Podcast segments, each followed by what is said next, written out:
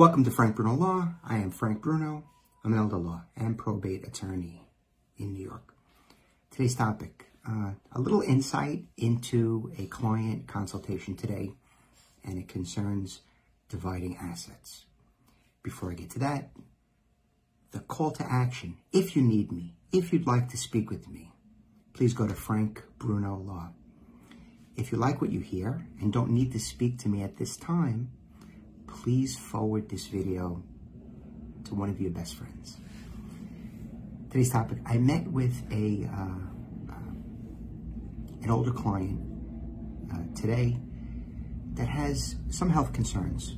So in advance of having an issue in the future and safeguarding his assets for future uh, Medicaid needs. So we're, the idea is to put him in a position so that he can legally and permissibly safeguard his assets so that at some future point he can apply for Medicaid.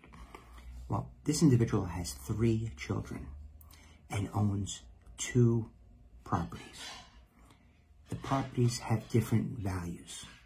So one is the home that he lives in, and the other property is uh, an investment property. Three children, two properties. What is he to do? Well, there's a couple of options. The issue that he presented to me is that he wants two of the children to have one property at 50-50, and he wants the third child to own something alone. And he wants to offset the difference in money because he'd like them to uh, equally share in uh, the value. He wants to take a brokerage account or a savings account and give that to the, uh, actually to the two children that are sharing, right? So we can do that. We can, in fact, do that. Uh, you know, I'm thinking about the scenario as I'm, as I'm speaking to it. And uh, I hope I explained it well. If you have any questions, call me. But the idea would be, right, I think, I think we understand this. Say the properties are worth, um, the, math of it might be a million and five hundred thousand.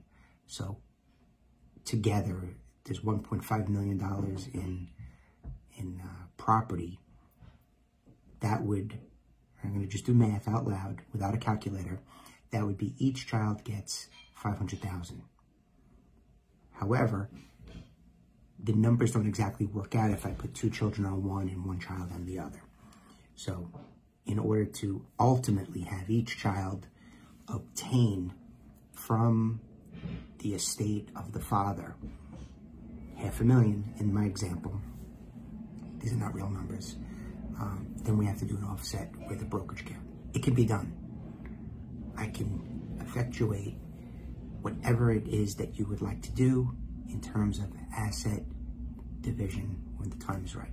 If you'd like to speak to me about this or something similar, please go to frankbrunolaw.com.